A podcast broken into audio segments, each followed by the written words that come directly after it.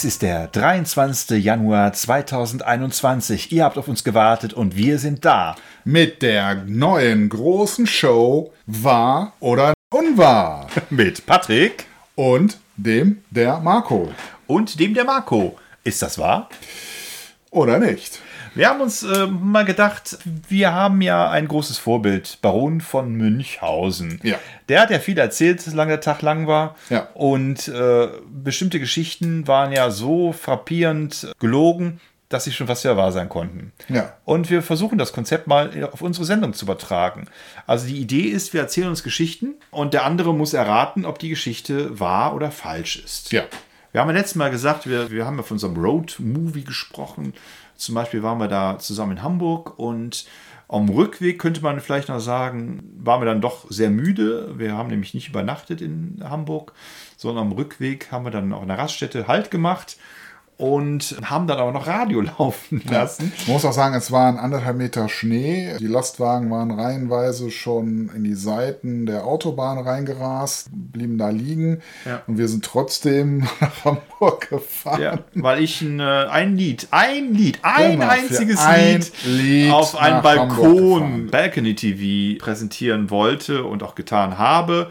Und da wurde ich netterweise von Patrick mehr als supported. Ja. Wir haben uns äh, morgens die Speicherstadt, nennen wir das? Die, äh, nee, äh, Hafen.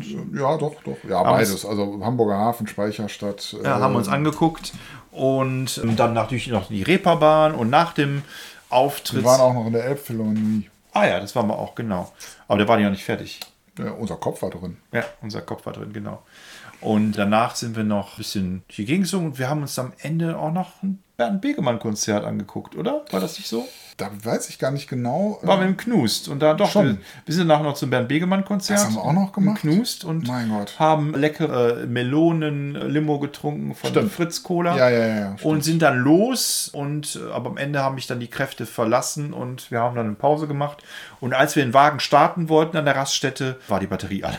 Genau. Da mussten wir dann mussten wir im, im Schnee, im meterhohen Schnee vor uns hinfrieren und warten, bis die gelben Engel Ja. äh, uns da wieder rausholen. Ja, man kann gegen den ADAC wirklich eine Menge sagen und ich bin auch wirklich kein Freund von einer bestimmten Philosophie des ADAC, aber dass es so einen Automobilclub gibt, der kommt, wenn man Hilfe braucht, das ist schon eine tolle Sache. ja, mitten im Schnee, mitten in Sibirien. Ja, aber das war, war das eine Lügengeschichte? Patti, willst du mal den Anfang machen? Ich lasse mich gerne inspirieren von deinen Lügengeschichten.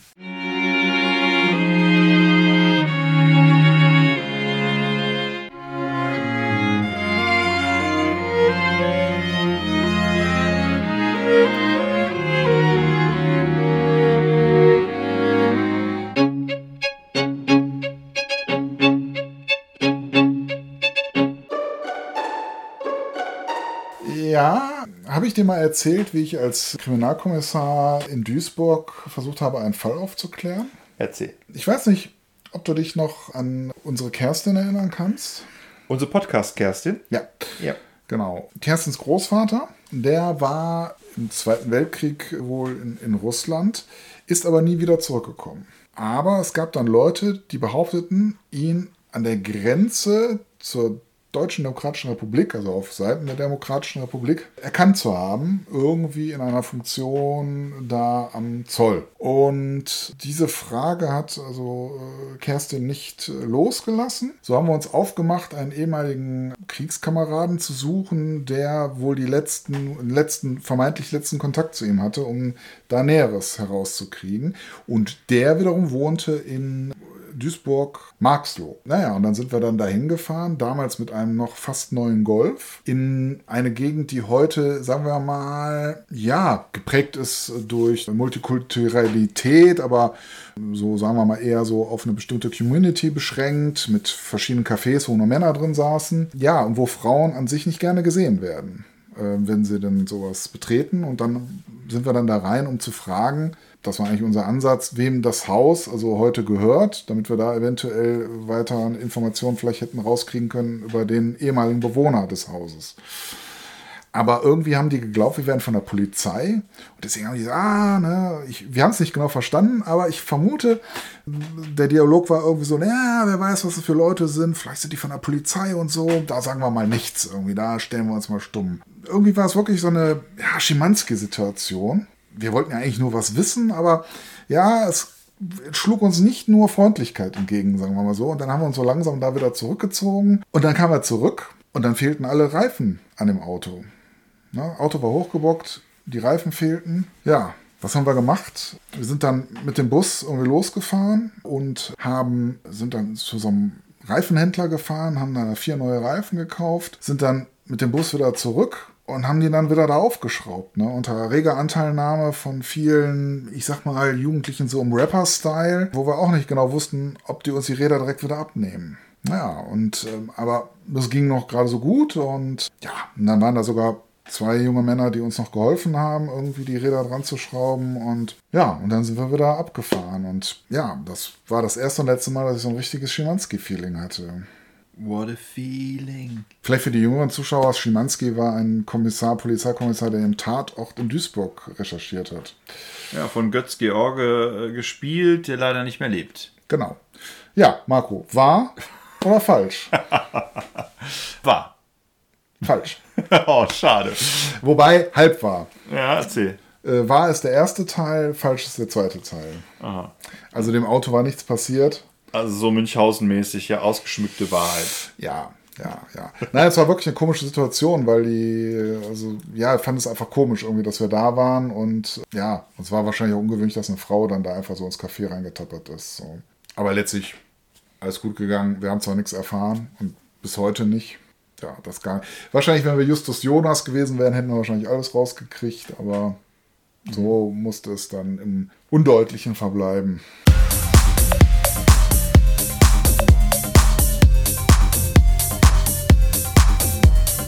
Ich hatte mal eine Bekanntschaft, eine Freundin in Duisburg, die habe ich im damaligen Old Daddy Club kennengelernt. Eine Frau, die ich reizvoll fand, wo ich aber schnell festgestellt habe, dass ich nicht so viel für sie empfinde. Ja, habe eigentlich relativ schnell schon gesagt, äh, sorry, gibt wohl nichts viel zwischen uns.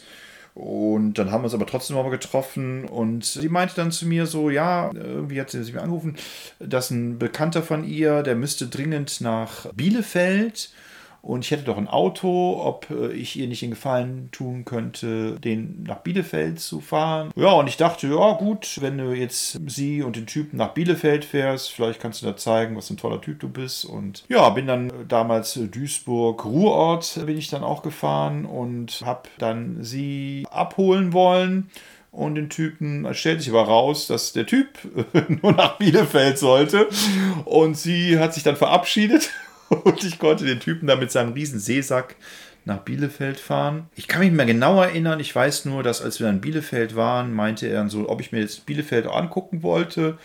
Und ich habe gesagt, nö. Und ich bin mir auch nicht mehr sicher, ob er nicht nur seinen Seesack irgendwo abgeben wollte und dann mit mir wieder zurückgefahren bin, ob er da geblieben ist. Jedenfalls war das für mich eine total tolle Situation, ja, für nichts. Ich habe auch kein Benzingeld bekommen von ihm oder so. Also es war eher so, ja, Dankeschön, dass du mich nach Bielefeld gefahren hast, fertig. Und dann bin ich wieder zurückgetuckert und habe mir gedacht, okay, für die Frau tust du nichts mehr. Mhm. Die Geschichte könnte wahr sein, also es, äh, aber nein. Doch, sie ist wahr. Ah! Wobei ich mich, wie gesagt, an ein paar Details nicht mehr genau erinnern kann. Ja aber fühlte ich mich schon ziemlich verarscht. Also es war auch, ich, ich habe diese Frau, glaube ich, drei, vier Mal in meinem Leben gesehen. Danach äh, war auch dann irgendwie. Aber diese Bielefeld-Geschichte, die hat mir echt den Rest gegeben. Ich gucke mir normalerweise gerne Städte an, aber irgendwie hat mich diese Fahrt dann doch ganz schön gestresst und ich fand sie. Aber Bielefeld ist ja nicht gerade ums Eck. Ne. Okay, jetzt bist du dran.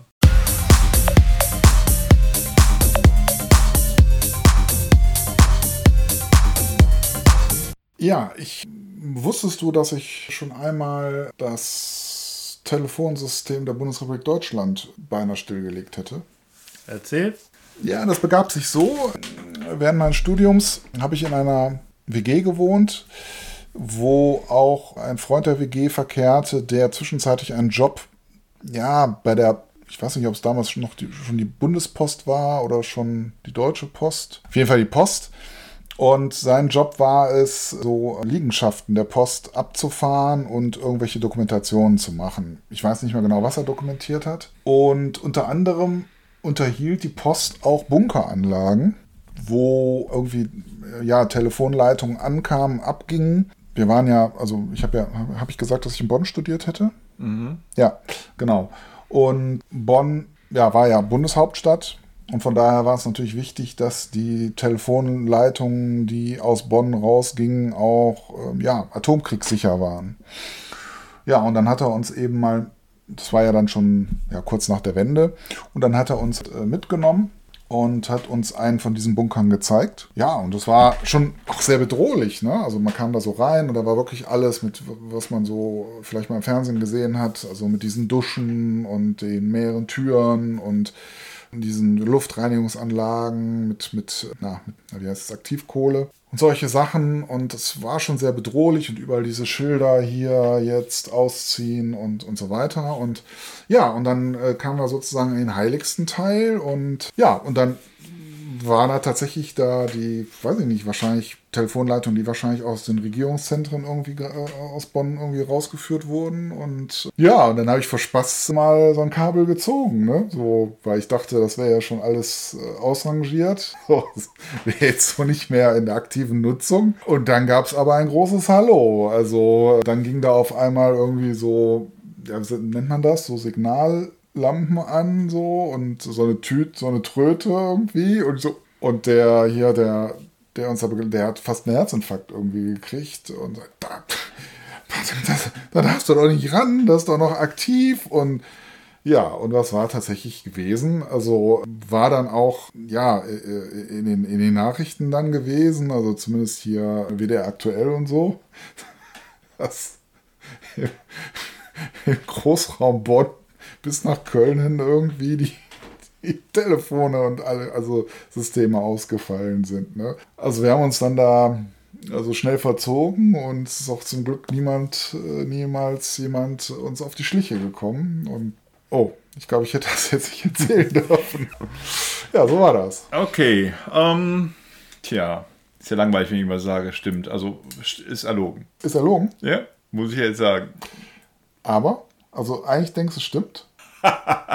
naja, die Ausmaße klingen etwas weitreichend. Also, wenn es ein bisschen kleiner gemacht hätte, hätte ich, hätte ich eher gesagt, stimmt. Also, es, es wurde nachher etwas äh, überhöht. Aber vielleicht stimmt es ja, sag es einfach. Es stimmt nicht. Aber es stimmt, dass wir in so einem Bunker drin waren. Aber es war tatsächlich schon, die Anlagen waren schon entfernt. Aber es war trotzdem spannend, eben mal zu sehen, wie sich die damalige Bundesrepublik da abgesichert hat ne, im Kriegsfall. Ne? Also dass tatsächlich die wichtigsten Regierungsleitungen da irgendwie ja, noch funktionieren.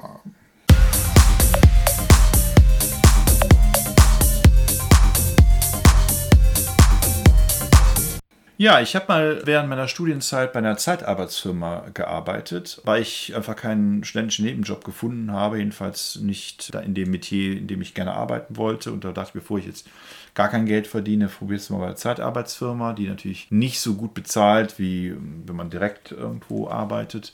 Habe die erste Zeit im Kühlhaus gearbeitet, im zweiten, aber dann musste man bei dieser Zeitarbeitsfirma, das glaube ich ist üblich bei den Zeitarbeitsfirmen, man kann nicht in dem ganzen Bereich nur in einer Stelle bleiben. Das heißt, die mussten mich am Ende abziehen und woanders einsetzen. Und da bin ich in Köln in so einem, in dem Bankenviertel, in, ich glaube, bei irgendeiner Versicherung ist bei uns gekommen. Da war der Job wirklich den ganzen Tag Nummern abtippen. Und zwar war da irgendwas abgebrochen, dann hatten wir nur diese Ausdrucke, so Papierausdrucke, wo so ganz bescheuerte Zahlencodes drauf standen. Und mein Job war es dann tatsächlich, diese Zahlencodes in den Computer einzugeben. Jeder Zahlencode muss den Computer eingegeben werden. Und dann war es eben so, dass wir da acht Stunden gearbeitet haben und die Arbeit noch nicht fertig war. Ne? Und die, die Chefin meinte dann irgendwie zu mir so, ja, ob ich nicht Überstunden machen könne, weil das wäre schon ganz gut, wenn das irgendwie zum Abschluss käme an dem Abend. Also habe ich Überstunden gemacht. Ich habe wirklich da, das war so um die Osterzeit herum. Ich weiß nicht, was danach oder davor war. Auf jeden Fall weiß ich noch, dass es wirklich richtig bis 10, 11 Uhr ging und so weiter. Und ich habe natürlich dann auch dafür Überstunden bekommen, den ganzen Plan.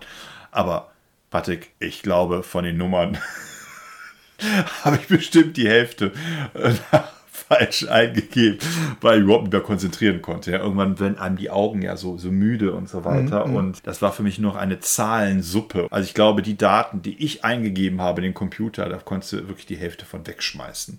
Also egal welcher Konzern das war, egal welche Versicherung das war, ich habe ihn durch meine Mithilfe eher geschadet als geholfen. Äh, falsch. Nee, stimmt. Das klang schon zu realistisch, als dass es hätte Ja, ich versuche ja, ich meine, du, du, hast ja jetzt so Geschichten, die wirklich sehr, sehr, sehr abstrus erstmal erscheinen. Und äh, ich versuche ein bisschen mehr Bodenständigkeit Aber reinzubringen. der Tatsache, dass ich sowas ähnliches auch machen musste während meines Schulpraktikums. Mhm. Damals war das noch so, die haben irgendwie Kontoüberweisungen damals irgendwie noch händisch irgendwie in so ein Buch eingetragen. Mhm. Aber immer so total sauig. Also teilweise war, fehlte dann auch mal die Kontonummer und die hatten nur den Namen desjenigen oder irgendwie so ein Kram. Und dann war mein Job dann sozusagen diese, ich sag mal, schlecht geführten Kontenbücher äh, sauber sozusagen in, in korrekt geführte Kontenbücher zu übertragen. Ne? Also insofern fand ich schon realistisch, aber andererseits fand ich es, obwohl, na gut, zu der Zeit wurde noch nicht so viel gescannt, ne? Ja, wurde ich gekriegt. Ja, ja. Ja, ich habe mir nur überlegt, wie lange das dauert, weil du wirst, wirst ja wahrscheinlich jetzt nicht fließend Schreibmaschine äh, äh, schreiben können irgendwie. Genau. Tick, tock, tick, tock, Ja, tick. ja.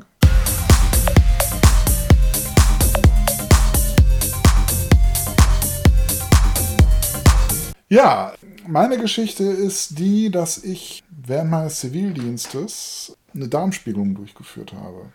Du weißt ja sicherlich, dass ich ja Zivildienst gemacht habe, damals äh, in einem örtlichen Krankenhaus. Da war ich, äh, also waren wir im sogenannten Hol- und Bringedienst, aber wir waren die erste Generation und wir haben, sind praktisch von allen Stationen, weil die einfach noch nicht genau wussten, wofür so ein Hol- und Bringedienst gut ist, sind wir sozusagen angefunkt worden. Das ging von der Verwaltung bis hin tatsächlich, wir haben EKGs abgenommen, wir haben an Operationen teilgenommen, kurze Einf also Einführung und so und dann, ähm, ja, ja, und dann, wie gesagt, also EKGs haben wir genommen. Wir haben auch so Hilfstätigkeiten im OP äh, machen müssen. So nach einer kurzen Einführung, das war gewöhnungsbedürftig, aber ja, haben wir irgendwie hingekriegt.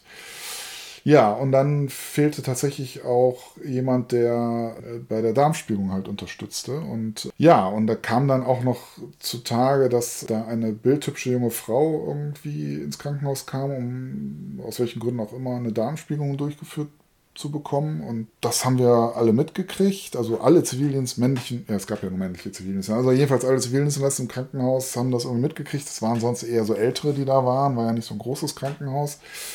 Ja, und da war das schon Aufmerksamkeit erregen, dass mal eine junge, hübsche Frau auch kam und da wollten alle die zumindest mal betrachten und ja, und ich wusste, also wir waren im Hohen Bringdienst zu dritt, ja, dass es einer von uns werden würde, der die junge Frau, ja, also beziehungsweise dann bei dieser Untersuchung helfen müsste. Und ja, das fanden wir zumindest ja sehr interessant. Und, und dann äh, war ich sozusagen eine Handbreit von meinen Kollegen am Telefon, als dann der Anruf kam, ja, geht jetzt los, wir brauchen eure Unterstützung. Ja. Und dann, ich weiß nicht, ob du weißt, wie so eine Darmspiegelung vonstatten geht. Kannst du uns gerne alle Details erzählen. Ja, klar, man muss sich erstmal zu Hause ja also komplett entleeren und so weiter. Und dann wird praktisch über so einen Schlauch so eine Kamera halt in den After eingeführt. Und dann wird eben so nach und nach eben der Darmtrakt eben gecheckt. Ja, und meine Aufgabe war es sozusagen, ja, wie soll ich sagen, dieses Kabel nachzuschieben. Also der Arzt hat natürlich die Haupttätigkeit gemacht und hat auch geguckt. Aber das ist schon ziemlich lang. Ich weiß gar nicht, ich glaube, der Darm hat, glaube ich, wenn man ihn auseinanderfaltet, mehrere Kilometer Länge. Ne, Der Darm ist ja sehr lang, also ist auch dieses Kabel, mit dem die da, also dieser Schlauch, ein Kabel ist es ja eigentlich nicht, sondern äh, dieser Schlauch ist eben auch sehr lang. Und deswegen braucht es immer einen, der sozusagen nachlegt, so ähnlich wie bei der Feuerwehr, wenn man diese Untersuchung durchführt. Ich muss dazu sagen, das klingt jetzt irgendwie ein bisschen sexistisch und so weiter, aber es war es nicht. Also man sah jetzt eigentlich nicht viel. Also es war halt alles eigentlich abgedeckt. Aber die war einfach so hübsch und so schön, die junge Frau, dass man gerne da geholfen hat. So. Also ich hätte natürlich auch bei einer Älteren geholfen, aber habe, das kam dann später, aber das war schon mal was Besonderes. Und dann habe ich geholfen und dann war, sollte ich dann auch die, die junge Frau dann äh, in den Aufwach, Aufweckraum bringen. Also man ist ja so ein bisschen beduselt, ne? das, man kriegt keine Vollnarkose, aber man ist so ein bisschen ja, narkotisiert. Ja, und dann war aber leider, kam die Mutter dann dazu und sagte, nee, ab hier würde sie dann die, ihre Tochter dann wieder betreuen. Und ja, leider ist da nichts draus geworden. Aber am nächsten Tag, nee, nicht am nächsten Tag, Moment, wie war das denn? Ach so, also als die Mutter dazu kam und sah, wie ich dann ihre Tochter da rausschob aus dem Raum, sagte sie, guck mal, da kam doch, da ist doch der junge Mann gekommen, von dem wir gesprochen haben. Ah, ja, aber leider habe ich keine Kontaktdaten zu der bekommen. Aber die war echt, boah. Naja, ja, das ist meine Geschichte. ja, was denn? Ähm, ja, stimmt, voll. Glaube ich dir. Im Kern falsch. du hast ein Mädchen mal getroffen, was gesagt hat. Nein. Richtig ist die Geschichte, dass also es war tatsächlich so, dass wir da in so einem Krankenhaus gearbeitet haben, wo überwiegend so ger geriatrische Sachen passiert sind. Also es gab wirklich relativ wenig junge Leute und insofern war es tatsächlich so, dass das Aufmerksamkeit erheischt hat, dass da mal so eine junge, hübsche Frau irgendwie ins Krankenhaus kam und tatsächlich sind von den ganzen Stationen die Zivildienstleister mal runtergekommen, um die in Augenschein zu nehmen. Das stimmt. Auch die Geschichte mit dem Telefon stimmt, also dass wir da um die Wette saßen, wer denn jetzt die junge Dame dann die ja damals ungefähr genauso jung war wie wir, dann äh, sozusagen zum, ähm, ja, also transportiert quasi vom, vom Untersuchungsraum in den Aufwachraum. Was aber nicht stimmt, ist, äh, wir durften noch nicht mal in den Raum rein. Also weil die sich das schon denken konnten. Ich war allerdings vorher bei den älteren Damen, da durften wir anwesend sein, aber gerade bei der durften wir eben nicht anwesend sein, was ja auch ja, weil er wahrscheinlich seine Bewandtnis hatte. Ja, und ich habe natürlich nicht dann beim Schlauchschieben geholfen. Und ich glaube auch nicht, dass der Schlauch so lang ist, also dass man da ähm, tatsächlich ähm, mehrere Helfer braucht, um den auseinanderzuwirren. Ja, also, ja, und was auch stimmt, ist, wir haben tatsächlich EKGs abgenommen, aber wir haben nicht an Operationen teilgenommen. Aber auch das mit den EKGs ist ganz schnell abgeblasen worden, als der Oberarzt das mitgekriegt hat. Also halb ja, halb wahr, halb falsch.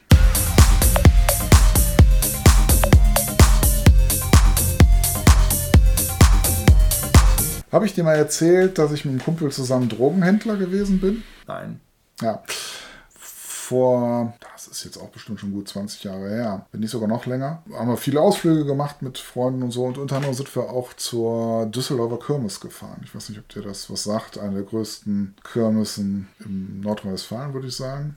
Ja, und da haben wir gedacht, können wir mal hinfahren. Ja, und der Kumpel, gute Freund, hatte zu dem Zeitpunkt aber irgendwie, glaube ich, leichte Liebesprobleme und hatte deswegen auch ein Gesprächsbedürfnis. Da sind wir damals dann zum Rhein raus. Da gab es sogenannte Buhnen, das sind so Steinhaufen, die in den Rhein reinragen und da kann man dann sich romantisch hinsetzen und eben über Beziehungsprobleme quatschen und so weiter.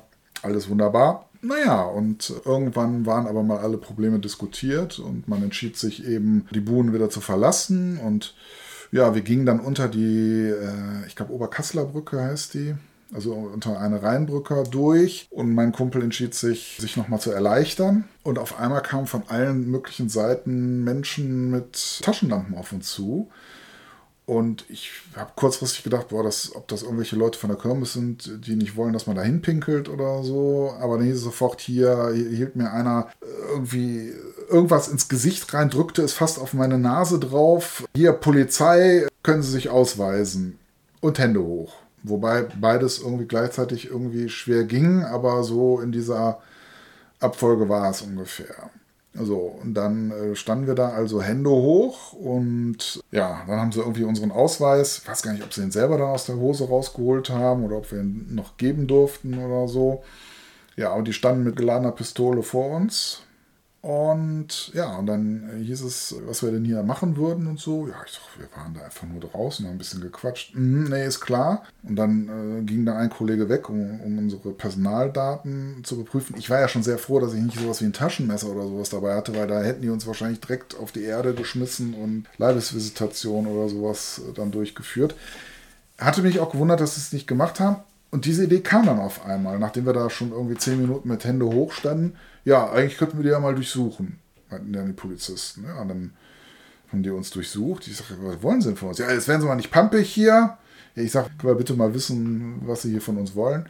Ja, hier werden Drogen gehandelt und sie sind verdächtig, Drogen zu verkaufen. Nachdem, nachdem sie uns dann untersucht hatten, habe ich dann gedacht, ja, jetzt können wir die Hände herunternehmen. Wir haben ja nichts. Hände hoch! Also so viel zur demokratisch aufgestellten Polizei. Also da war ja, dann hat man ganz schnell die Hände wieder hoch und ja, und dann kam es dann irgendwann, dass man festgestellt hatte, dass wir offensichtlich keine Drogenhändler waren und dass nichts gegen uns vorlag. Ja, das ist meine Geschichte, Marco. Wahr oder falsch? Warte, ich war einer der Polizisten. ich weiß, dass die Geschichte wahr ist. Und wir hatten euch sowas von auf dem Kieker. Also wir haben euch ja beobachtet die ganze Zeit. Ja, aber du warst scharf drauf, mich dann ganz nackt zu sehen, ne? Und warst dann enttäuscht, als dann rauskam. Ja, hättest du mal ein Taschenmesser gehabt. Da hätte ich mal die ganze Exekutive auspacken können.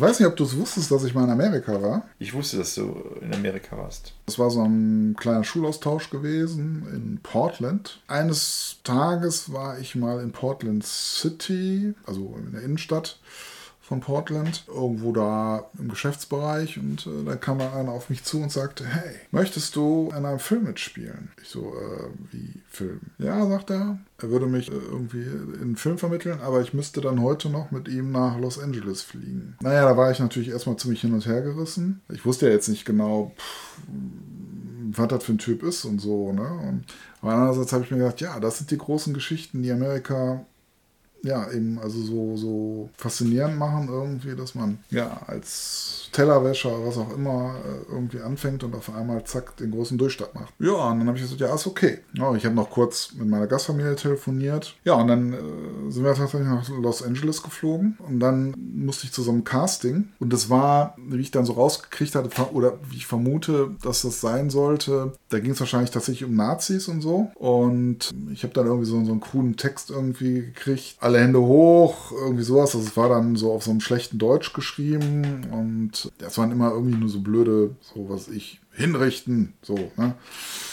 Ja, und ja, dann habe ich das gesehen und ich so, nee, habe ich gesagt, also Freunde, nicht mit mir. Also das wird bestimmt kein Film sein, wo ich einen Durchbruch irgendwie machen werde. Ja, dann gab es noch hin und her, irgendwie auch die Frage halt, wer den Flug bezahlt und so. Aber ja, nachdem dann auch meine Gasteltern da interveniert hatten, durfte ich dann wieder auf Kosten da von diesem, äh, ich weiß gar nicht, wie man die nennt, ähm, Scout, Talent-Scout, durfte ich dann wieder zurückfliegen. Ne? Ja, das ist meine Geschichte. Also ich, ich heute denke ich mir manchmal, ja, hätte es doch gemacht. Also scheiß drauf, irgendwie, hätte es halt irgendwie ein, zwei Rollen irgendwie als Nazi gehabt, aber spätestens dann was weiß ich, wäre dann sowas wie der Flug der Phönix oder sowas gekommen. Ja. Oder ja. Also Patrick, auch wenn ich dir die Rolle als Nazi nicht abgenommen hätte, glaube ich, dass die Geschichte nur im Kern wahr ist.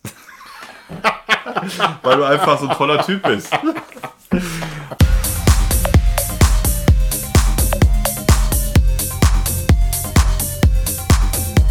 Okay, du hast ja eben die Geschichte von den, von den Drogen erzählt. Vielleicht eine kleine Geschichte. Also ich war damals in, in der Oberstufe auf Studienfahrt in London und war mit einer sehr langweiligen Truppe. Also eigentlich war es ziemlich cool. Wir waren in so, einem, so einer Art Hotel. Ne? Ich konnte es eigentlich gar nicht fassen. Ich hatte mit einer Jugendherberge gerechnet, wo man da irgendwie mit acht Leuten auf einem Zimmer ist und so weiter. Wir waren da mit drei Leuten in einem Zimmer. War richtig schöne Betten. Jeder hatte ein Einzelbett, also quasi im großen Raum. Es war schön. Also kam man echt, glaube ich, das erste Mal, ich im Hotel war oder das Gefühl hatte, im Hotel zu sein. Naja, und wir haben tagesmäßig viel gemacht, haben auch viel gesehen in London und abends waren die anderen aber eher langweilig. Ne? Also waren wir oft so im Club da unten, aber die anderen hatten keinen Bock. Und ja, und ein Klassenkamerad von mir, der war eher so ein, wie soll man sagen, so eher ein alternativer Querdenker, Linker, der sagte, komm, lass uns doch in die Pubs gehen und Diskotheken gehen. Auf jeden Fall sind wir dann, wir beide dann abends rausgegangen, durften wir auch irgendwie und das Problem war aber, wenn der Typ gesoffen hatte, dann wurde er echt aggressiv und unberechenbar. Und dann wollten wir in so eine Diskothek rein und wo dann auch nach, nach 10 noch Musik gespielt wurde und so weiter. Und der kam aber nicht am Türsteher vorbei. Warum? Weil er ein Taschenmesser hatte. Der Typ wollte ihm das Taschenmesser abnehmen. Und er gesagt, nee, ich, Und da musste ich dann immer so dazwischen, so ein bisschen vermitteln und so weiter. Ja, nach, es sah echt schon nach einer Schlägerei aus. Und, und ich meine, die Engländer na, die fackeln, glaube ich, auch nicht lang, ne, wenn die äh, ein paar aufs Maul geben wollen. Naja, und dann hatte ich ihn aber beschwichtigt und dann hat er sein Taschenmesser, glaube ich, da abgegeben und dann sind wir rein, hatten auch eine gute Zeit, es war gute Musik. Also ich vergessen, was da genau lief, aber es war genauso Musik, die ich mir erhofft hatte von England und so. Also ich glaube, so ein bisschen punkig, New Wave-mäßig und auch ein bisschen noch poppig auch oder rockig und eigentlich guten Abend, aber er trank halt immer mehr und das war das Problem, war immer ihn davon abzuhalten, mehr zu trinken, weil er äh, wollte sich immer mit irgendwelchen Leuten prügeln und am Ende war es dann auch so, dann er wollte sein Taschenmesser wieder zurückhaben, als wir den Laden verlassen haben. Und dann ging es echt los. Ne? Also es war schon heftig. Aber ich konnte dann Gott sei Dank noch ihn davon abhalten, musste mir eine ganze Geschimpfe anhören, aber ich hatte echt ein bisschen Angst um uns in London nachts, weil ich wirklich Bedenken hatte, dass er da eine Massenschlägerei anzettelte, weil er sich einfach von den Türstehern nichts gefallen lassen wollte. Ne?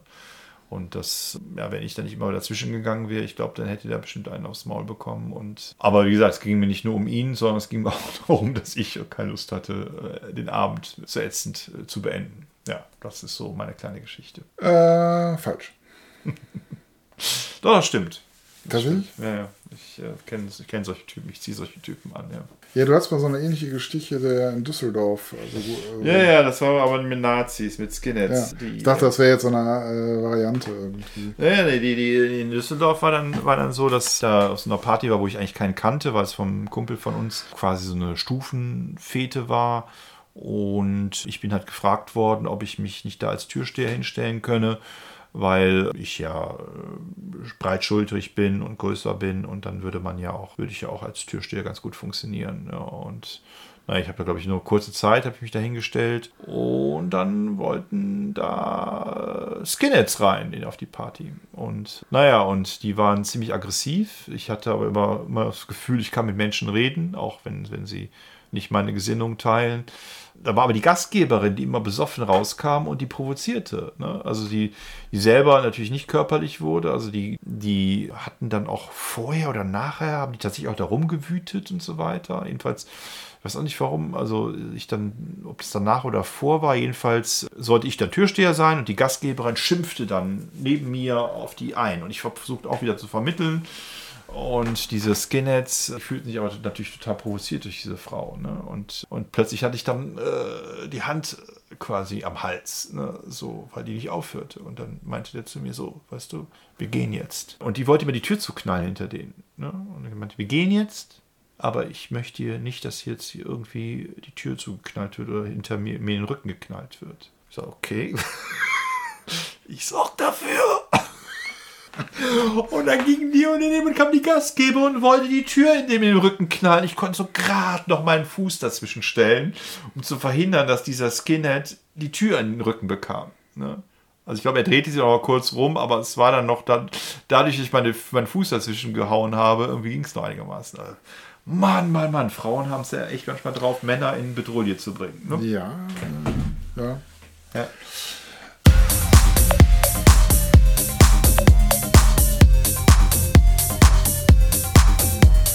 Ich weiß nicht, ob du es wusstest, dass ich meine Mongolei war. Ja, das wusste ich. Ja, das ist auch soweit nicht gelogen. Die Frage, die sich stellt, ist, ob jetzt folgende Geschichte gelogen ist. Also ich war unter anderem in der Hauptstadt der Mongolei und brauchte Geld. Und es war da so, dass man das umtauschen musste. Es gab da so Tausch, soll man sagen, so Tauschkassen, wo man äh, American Express Checks in, in, in äh, mongolisches Geld umtauschen konnte. Und ich hatte so mehrere Taschen, wo ich mein Geld drin aufbewahrte.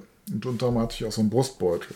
Da habe ich in der Regel aber, ja, ich hatte einen Brustbeutel und ich hatte aber auch noch so, so, so Hosen an mit so, ja, so Containerhosen, ne? so mit so seitlichen Taschen.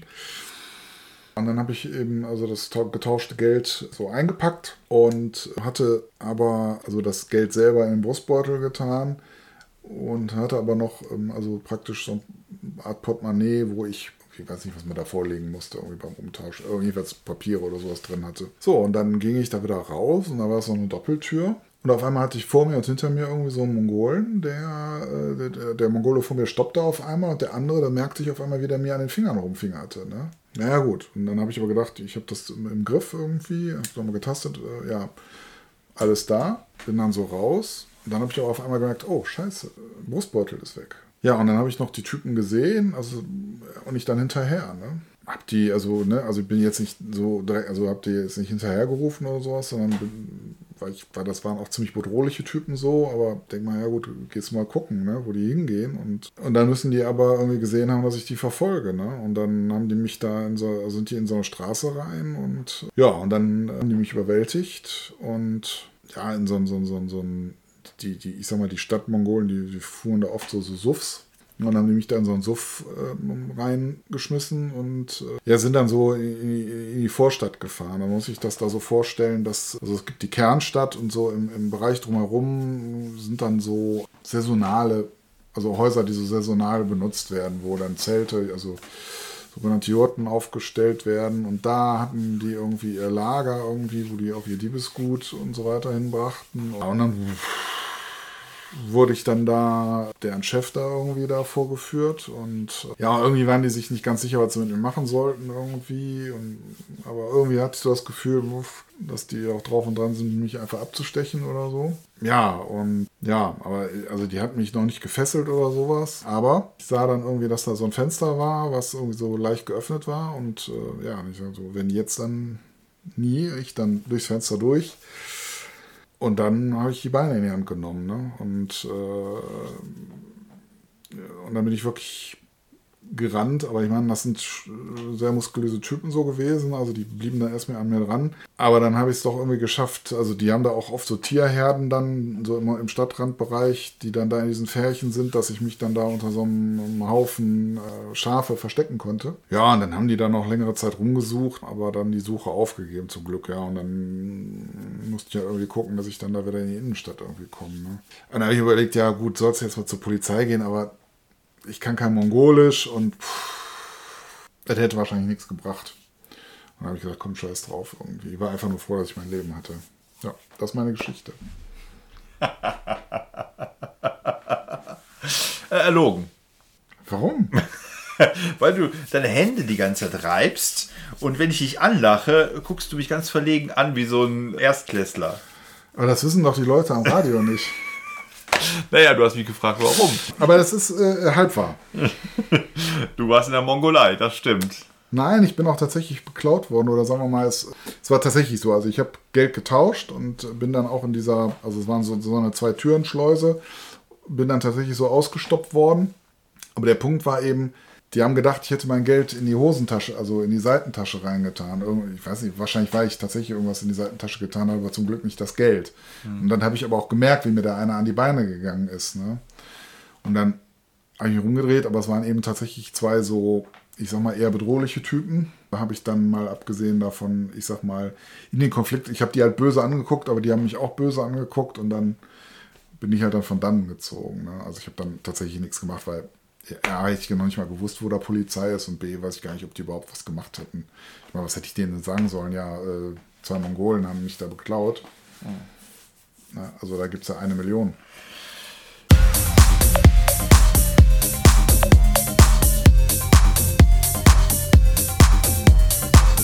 Ja, meine Eltern und ich, wir sind fast jedes Jahr nach Kroatien gefahren, früher als ich klein war, als Kind. Und als ich in der Pubertät war, da hatte ich auch Lust zu angeln. Und da gab es damals in Kroatien, wo wir waren auf der Insel, äh, gab es so quasi so ein Mini-Angler-Set. Also es war dann so aus Styropor oder also so Hartplastik, war dann wie, wie so, wie so, wenn man so Drachen steigen lassen lässt, ne? so, so ein so ein, so ein viereckiges Teil, äh, was man so anpacken konnte. Da drumherum war so eine Nylonschnur und so ein Angelhaken. Ich habe dann lange überlegt, was ich damit machen kann. Also ich bin dann teilweise auch meinem Vater so, so mit einem Paddelboot mal raus und ich habe das einfach mal reingeworfen, bis man mir erklärt hat, naja, für, zum Angeln braucht man auch einen Köder.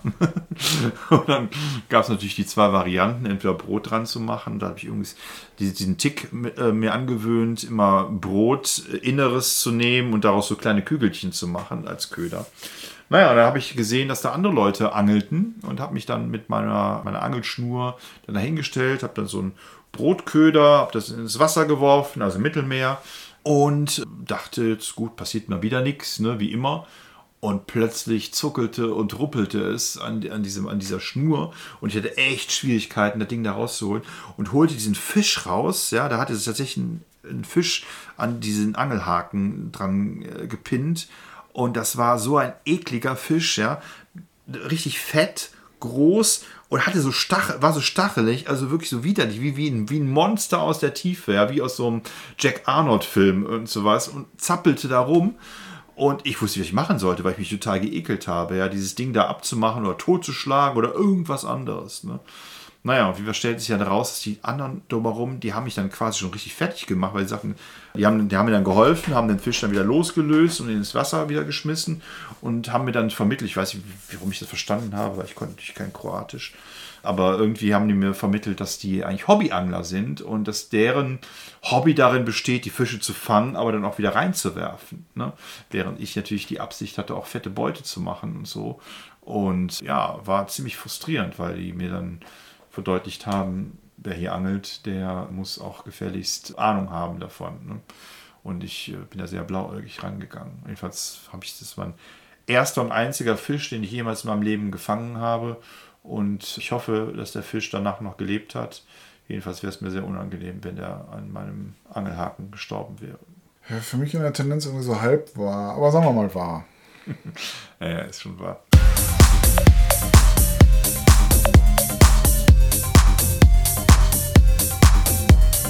Könnte dir Geschichte erzählen, wie ich den damaligen Bundesverteidigungsminister gerettet habe. Oh ja. Ich erwähnte ja schon, dass ich in Bonn studiert habe und das war ja noch die Zeit, als tatsächlich auch noch die Politiker in Bonn residierten. Und der damalige Verteidigungsminister, ich habe leider seinen Namen vergessen, jedenfalls ging der immer da oder häufig abends am Rhein spazieren nicht, kennst das da auch so ein bisschen, direkt da unterhalb von der Uni ist ja ein breit ausgebautes, breit ausgebaute Promenade und da ging der immer spazieren. Und der hat so einen Leibwächter dabei, der in so einem Abstand ging. Aber ich war da auch dann zufällig spazieren mit meiner damaligen Freundin. Ja, und auf einmal sehe ich wieder so ein, ähm, von der Seite her so ein, so ein, ja, eher so ein alternativerer Typ irgendwie, so ein Farbbeutel in der Hand da irgendwie auf den loszog und das hatte dieser Leibwächter überhaupt nicht gesehen. Ne? Volker Rühe? Rühe, genau. Mhm. Ja, ja, ja.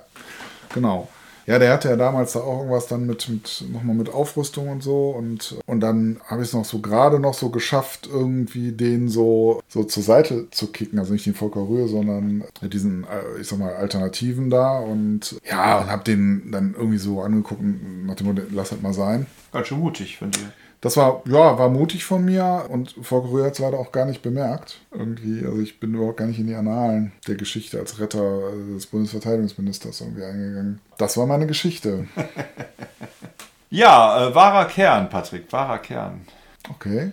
Weil du hast mir, glaube ich, schon damals erzählt, dass du Volker Rühe da am Abend zu auf der Promenade gesehen hast oder so. Aber das mit dem Farbbeutel glaube ich dir nicht. Ist aber nicht wahr.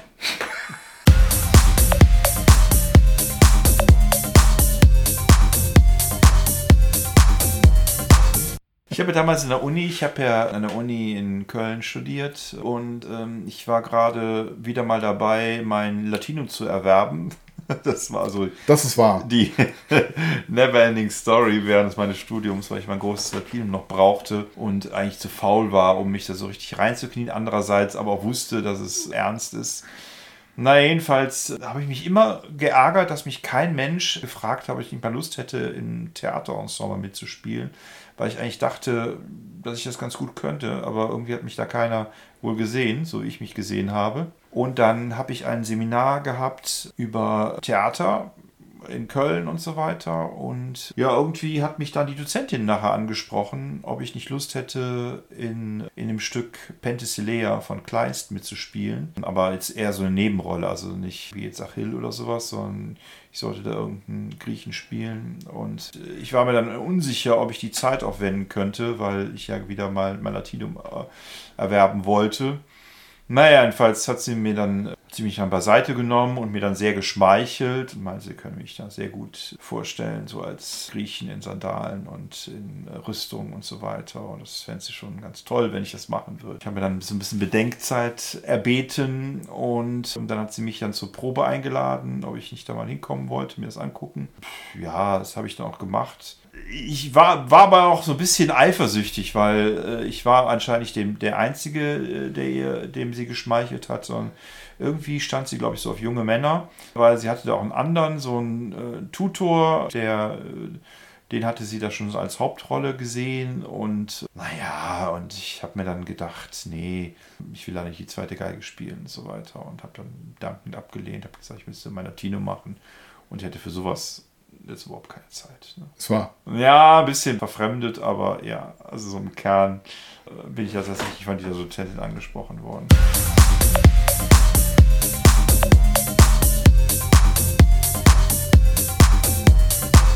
Ich könnte noch eine andere Geschichte erzählen von meinem Philosophiedozenten. Es gab einen Philosophiedozent, der sehr, wie soll ich sagen, eminente Erscheinung, sagt man das so? Eine sehr, also ein Professor, wie am Buche steht, also so ein, so ein fast schon unkörperlicher Mensch, weil er eben sehr vergeistigt war und sehr eloquent und eine Koryphäe in seinen Studien war und war auf dem Weg zur Toilette und der lief dann so an mir vorbei, ohne mich groß zu grüßen, sehr schnellen Schrittes und ich sah ihn auf Toilette verschwinden und ich musste auch auf Toilette, deshalb bin ich da auch hingegangen. Naja, und während ich dann so auf der Toilette war, hörte ich dann so Glücksgeräusche, wie jemand, der Diarrhoe hat.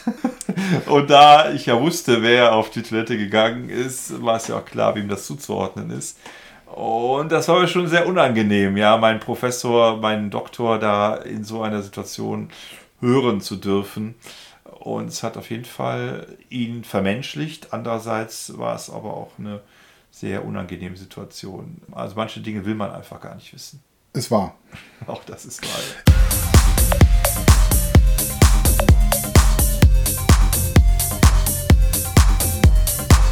Ich habe ja sowas mal erlebt, da habe ich bei einer Freundin in einer WG übernachtet und nebenan war dann die WG-Mitbewohnerin, wurde von ihrem Freund besucht und dann haben die wirklich alles gegeben, um sich gegenseitig zu beglücken. Und das war mir persönlich sehr unangenehm, weil ich ja auch, also die WG-Mitbewohnerin ja auch kannte und am nächsten Tag ja auch mit der wieder kommunizieren musste. Und es waren aber wirklich ganz dünne Wände und die haben da wirklich, also wirklich alles gegeben, was äh, in der Richtung möglich ist und sehr lautstark. Also ich konnte auch mehrere Stunden lang nicht schlafen und äh, so ein Erlebnis äh, hatte ich also nie wieder.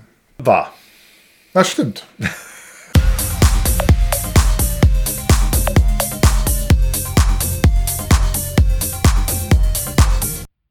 Ich könnte dir aber auch eine Geschichte erzählen. Und zwar habe ich damals in Köln ein Mädchen kennengelernt im Ding. Das war so ein, so ein Abschleppschuppen. Es war. Ist wahr. Wo, ja, der, der Vorteil war eben, Frauen haben da für wenig Geld Alkohol bekommen und Männer mussten dann, äh, glaube ich, mehr zahlen und es war immer Frauentag irgendwie, aber dadurch zog es dann eben auch äh, Frauen an, die gerne auch mal mehr trunken, was dazu geführt, dass sie wahrscheinlich auch bereiter waren, sich Männern zu öffnen, die äh, auf einen One-Night-Stand oder auf eine schnelle Sache aus waren.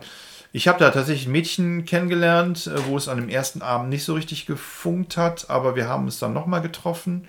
Und tatsächlich war das eine schöne Woche mit ihr. Ich habe fast nur bei ihr in der Wohnung übernachtet und so weiter. Und eines Morgens, also sie hatte noch eine Mitbewohnerin, also sie wohnte in so einer WG. Und eines Morgens saß ich dann am Frühstückstisch und es gab Tee mit Milch, was mir eher ungewöhnlich war. Ich bin ja eh kein Kaffeetrinker, aber Tee mit Milch fand ich jetzt auch, also schwarzer Tee mit Milch fand ich auch ein bisschen komisch.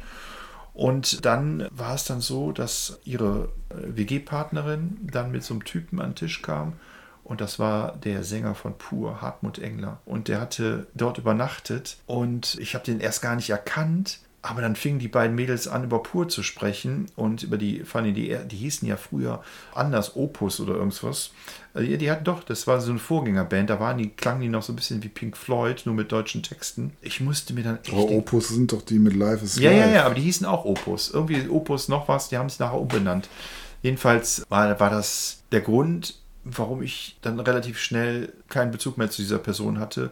Die haben echt den ganzen Morgen über pur. Und du weißt, wie schrecklich das für mich ist, über pur zu reden. Und, das und so. Und dann hast du noch diesen Sänger von dieser Band da vor dir sitzen beim Frühstück mit schwarzem Tee und Milch. Und das war schon eine der widerlichsten Situationen. Also nach dieser Diarrhoe-Geschichte mit meinem Professor. Also die, die Geschichte mit dem Tee ist richtig.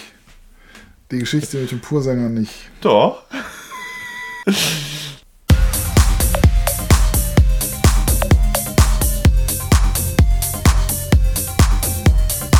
Habe ich mir erzählt, wie ich im chinesischen Straflager gelandet bin? Nein. Also, das begab sich so. Ich äh, war mal in Peking. Ja, wir sind, waren irgendwie zu dritt. Also, waren unterwegs äh, zu einer Ausgrabung. Ja, und dann hieß es ja, wir wollen mal ordentlich Peking-Ente essen.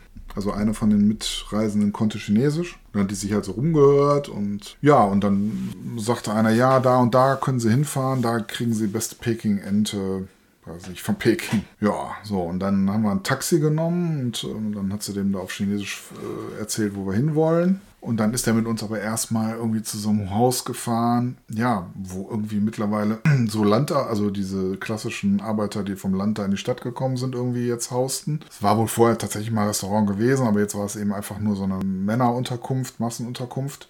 Ja, und jedenfalls haben wir dann nochmal, ich weiß gar nicht, ob der, doch, ich glaube, das war der Taxifahrer, der hat dann gesagt, ja, ich kenne da aber noch einen Laden. Und dann ist er mit uns in die Pekinger Altstadt, also wirklich so in so also so richtig klassisch, wie man sich das vorstellt, noch mit irgendwelchen Zikaden, die da irgendwie in so Käfigen irgendwie hingen. Und es wird immer düsterer und düsterer und runtergekommener und noch ein Winkel und noch ein Winkel. Und irgendwann hieß es, ja, also hier könnt ihr nicht mehr weiterfahren. Und wir müssten dann zu Fuß gehen. Da kam aber wohl einer vom Restaurant dann dahin und hat uns dann in dieses Restaurant geführt, eine ziemlich verwegene Bude, also ja, ich weiß gar nicht, es ist wie so ein zusammengefallenes Gartenhaus wirkte das. Und da war aber ordentlich was los und ja, dann haben wir da unsere Peking-Ente gekriegt, war auch sehr lecker. Ja, und dann meinten dann meine beiden Begleiterinnen so, ja, sie müssten jetzt aber mal jetzt fahren, sie hätten noch eine Verabredung und ich könnte mir einfach ein Taxi nehmen. Ich so, äh, bitte? Und dann waren die auch schon weg. Ja, und dann saß ich dann da, ne?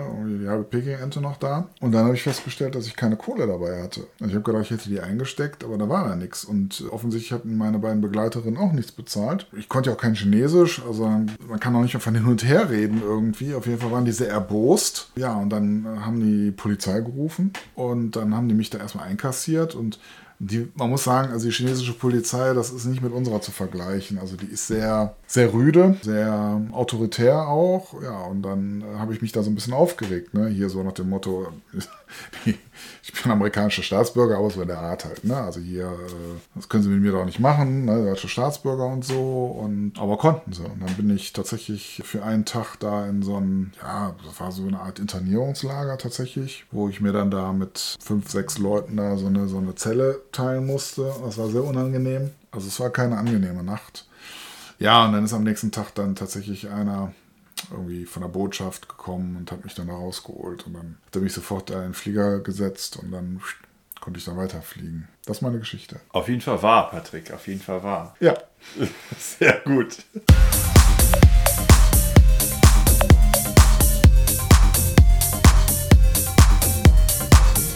Ich bin damals, sind meine Eltern öfter umgezogen und ich bin damals in, haben eine Zeit lang in Willig-Schiefbahn gewohnt, in der Nähe, also irgendwo zwischen Krefeld und Düsseldorf. Und dann bin ich da auch bei den Pfadfindern dabei gewesen. Und dann gab es so ein Sommerlager, drei Wochen lang Luxemburg also an der Saarschleife. Und ein Bekannter von mir, der auch, also den ich ja kennengelernt habe, ein Klassenkamerad, der auch bei den Pfadfindern war, der hat da Werbung für gemacht. Ah, ne? Und am Ende ist aber gar nicht mitgefahren.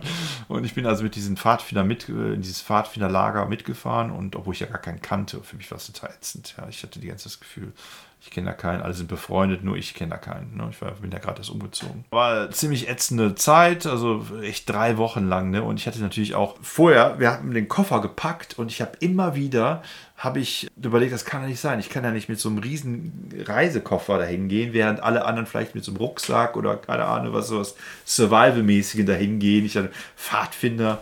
Ne? Und am Ende hatte ich dann, hatte ich dann noch eine ganz kleine Tasche irgendwie dabei. Naja, dann bin ich von meinen Eltern zum Bus gebracht worden, zum Reisebus gebracht worden. Ja, und dann kamen die anderen mit ihren Riesenkoffern ne? zum Pfadfinderlager. Drei Wochen, da braucht man ja Klamotten. Ne? Das heißt, ich war der einzige Vollidiot, der da uns Wäsche waschen musste, weil die anderen genug Wechselklamotten hatten. Nur ich musste die ganze Zeit da irgendwie gucken. Das fand ich ziemlich ätzend. Ja, auf jeden Fall gab es dann immer so Spielchen zwischen den äh, Pfadfindern. Also dann gab es ja verschiedene Abstufungen, also die Füchse und keine Ahnung, wie die alle hießen, die Wölflinge und keine Ahnung was. Und da war es immer so, ja, man klaute sich so die Fahnen. Also es musste jede Kategorie hat so Fahnen entwickelt und wir haben mit Fahnen gemacht. Und natürlich die Großen hat natürlich eine ganz tolle, wo man die Saarschleife sah und die ganzen Embleme der verschiedenen Rudeln abgebildet waren. Und naja, und dann am eines Abends war dann ein Riesenbohai, weil die Fahne geklaut worden ist. Ja, dann ein Riesenaufschrei, die Fahne ist geklaut, was machen wir jetzt und so weiter. Für die Aufseher Natürlich blöd, die konnten ja keinen Sex mehr haben. Die haben ja sonst immer die Abende genutzt, um wild zu kopulieren, während wir Kids uns Schauergeschichten erzählt haben und so weiter. Ja, und dann sind wir los und haben die Fahne gesucht. Und ich, wie gesagt, ich kannte ja keinen. Also alle sind so in Grüppchen und mit ihren Freunden und so weiter. Und ich dann alleine, hatte auch keine Taschenlampe und so weiter und habe dann nach einer Fahne gesucht. Naja, auf jeden Fall bin ich dann ziemlich weit abgekommen auf die Landstraße und dann hielt ein Typ an ne, und fragte, ob er mir helfen könne und so weiter. Ne. Ich sagte, äh, ja, ich suche ich such eine Fahne. Ich sagte, ja, eine Fahne hätte er. Wenn du mich jetzt fragst, hätte ich gesagt, falsch ist, dass Luxemburg an der Saar liegt.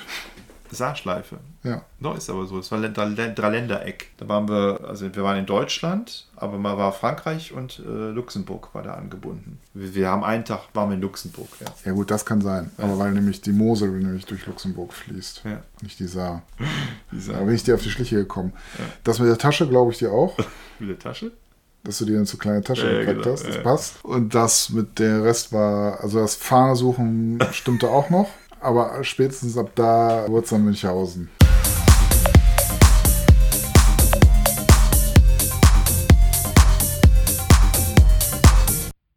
Äh, tolle Geschichten, Marco. Ich glaube, jetzt, ich weiß nicht, ob es wirklich äh, aussehen kann, aber ich glaube, du hast bei mir öfter richtig gelegen als ich bei dir. Ne? Also würde ich mal sagen, kröne ich dich zum Gewinner äh, dieser Sendung. aber du warst ja auch mutiger als ich. Ja, vielleicht. Ja, liebe Freunde, ich hoffe, ihr hattet ein bisschen Vergnügen an unserem Rätselraten. Ich freue mich, Patrick, wenn wir nächste Woche über den deutschen Film, über die Geschichte des deutschen Films sprechen. Bin gespannt. Ich bin auch gespannt, denn auf jeden Fall eine spannende Geschichte, würde ich sagen. Ich würde mit dir gerne auch mal die Frage verfolgen, gibt es so etwas wie den deutschen Film? Beziehungsweise, warum ist der deutsche Film heutzutage oder lange Zeit eben international nicht mehr hausfähig gewesen oder nur noch selten? Kommt, es auch, kommt auch Heinz Rühmann vor? Heinz Rühmann könnte vorkommen. Monau? Monau könnte vorkommen. Ah, Metropolis? Metropolis könnte vorkommen. Hm, kommt vielleicht auch Werner Herzog drin vor? Der würde vielleicht auch noch drin vorkommen. Und damit hätten wir die Sendung auch schon im Kasten. Du hast doch Bully Herbig vergessen. Ah, Bully Herbig, ja, nein, ich, äh, und kleine Haie müssen wir auch thematisieren. Ja, ja, eben. Also es gibt schon interessante äh, Spielarten des deutschen Films. Matthias Schweighöfer, Till Schweiger. Der große Till Schweiger. Der große, oft kopierte, nie erreichte. Kurt Jürgens. Kurt Jürgens, Mensch, Mensch. Götz George. Ja. Und sein Vater, wie hieß der eigentlich nochmal? Auch George. Ja, mein Vornamen. Heinrich George. Heinrich George. Ich denke an Hitlerjunge Quecks. Ja, aber ich glaube, damit wird man ihm nicht ganz gerecht. Da hat er den Kommunisten gespielt. Heinrich George? Heinrich George hat er den Kommunisten gespielt und musste sich von seinem Sohn alles Besseren belehren lassen. Ist nicht wahr. Ja, also von dem Filmsohn. Ja, nicht, ja, ja, ja, nicht, nicht, nicht, nicht von Götz George. Interessant ist eben auch, dass es einige Filme gibt, die in Vergessenheit geraten sind, die ich aber hm, sehr bemerkenswert finde. Also vor allem aus dem Science-Fiction-Bereich, also aus dem frühen Filmschaffen. Ja, und das können wir alles nächste Mal mal besprechen. Ich bin gespannt und schaltet nächste Woche wieder ein, wenn ihr wollt und wenn ihr Könnt. Tschüss. Tschüss.